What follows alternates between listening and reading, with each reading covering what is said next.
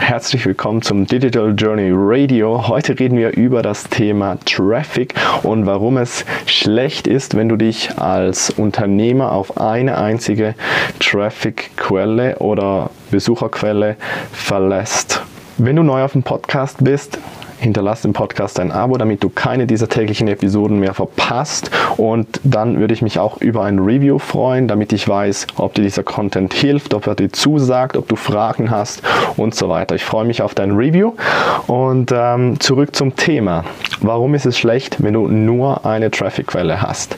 Ich war vor circa zweieinhalb Jahren auf einer Reise nach äh, Vietnam oder in Vietnam und ähm, habe da meinen Laptop mitgenommen, um von unterwegs aus zu arbeiten, jeweils am Abend ein wenig und so weiter.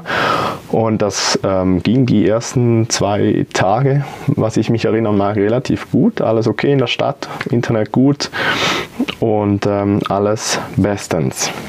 Und am dritten Tag hatte ich eine Aufgabe auf meiner To-Do-Liste, wo es darum ging, die ähm, Facebook-Ads zu skalieren oder neue zu suchen und so weiter. Einfach eine Momentaufnahme machen und schauen, was kann ich noch verbessern, was könnte ich skalieren, wo könnte ich vielleicht noch neue, äh, ja, neue Möglichkeiten reinbringen.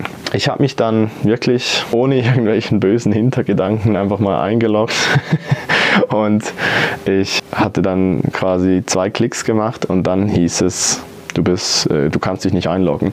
Dann habe ich halt Passwort irgendwie geresettet und so weiter. Und dann kommt irgendwie dieser Business Manager, ist gesperrt und ich, wow. Gehe halt dann mal ins Support-Postfach schauen und so weiter und äh, finde die Nachricht und da stand irgendwie sowas wie, wir haben irgendwie kriminelle Aktivitäten auf Ihrem Business Manager ähm, entdeckt, deshalb möchten wir ja, einfach aus Sicherheitsgründen das runterfahren. That's it. Und dann habe ich den Hammer geschrieben, ne? also erstmal Schockzustand, weil ähm, gleichzeitig wurden natürlich auch die Ads und alles, was irgendwie aktiv war, wurde auf einen Schlag deaktiviert. Ich habe denen dann sofort geschrieben, hey Leute, ich bin, äh, ich bin im Ausland, das äh, ist nicht irgendwie ein Hacker oder so, sondern das bin ich, das ist ge ge gewollt und so weiter.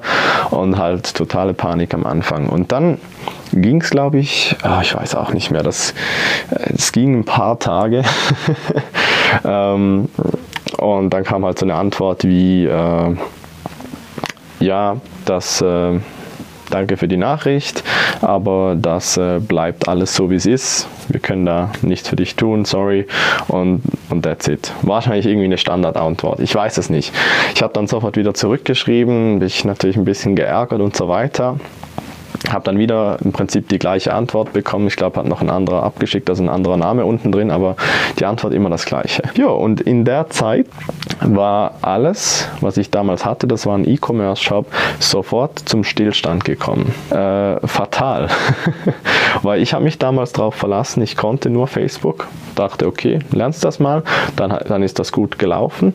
Und, äh, und dann habe ich das skaliert und daran gearbeitet, aber mir eigentlich nie Gedanken gemacht, ja, wo könnte ich sonst, was könnte ich sonst noch machen, um Traffic zu bekommen. Als ich dann zu, nach Hause gekommen bin, habe ich im Prinzip ein neues äh, Facebook-Konto erstellt, habe einen neuen Business Manager eingerichtet, habe wieder vorne angefangen. Äh, Leute, macht das nicht. Auch da wird man relativ schnell wieder runtergefahren, weil das gegen die ähm, AGBs ist, dass du ein zweites Konto hast. Ja, und so habe ich mich einfach, ich wusste das damals nicht oder mir war das damals in dem Moment egal, weil ich das einfach wieder zum Laufen bringen wollte. Ich hatte ja nichts sonst. Ähm, hin und her und Account-Shutdowns und dann jedes Mal, wenn ein Shutdown war, wurden dann auch die Kreditkarten dazu gesperrt oder das PayPal, je nachdem, was du hinterlegt hast. Du musst jedes Mal eine neue Kreditkarte irgendwie.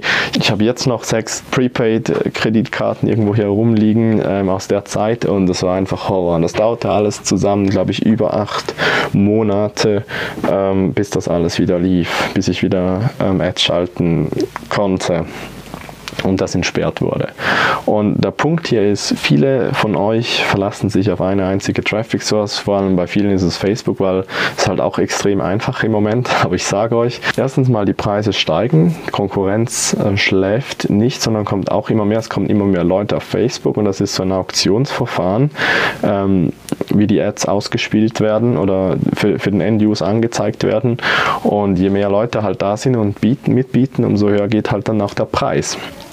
Das heißt, irgendwann wird halt der Punkt kommen, wo sich nicht mehr jeder das Ganze leisten kann. Wir sind heute schon einem Punkt, wo viele sagen, ja, du kannst nur noch High-Ticket verkaufen, ist kompletter Müll, wenn man natürlich weiß wie, aber der Tag wird kommen, wo du was anderes brauchst. Und dann gibt es natürlich eben den Fall, wo dir dein Konto gesperrt wurde. Und ich äh, hatte kürzlich gerade wieder so einen Fall, wo mir ein ähm, Werbekonto bei Facebook gesperrt wurde.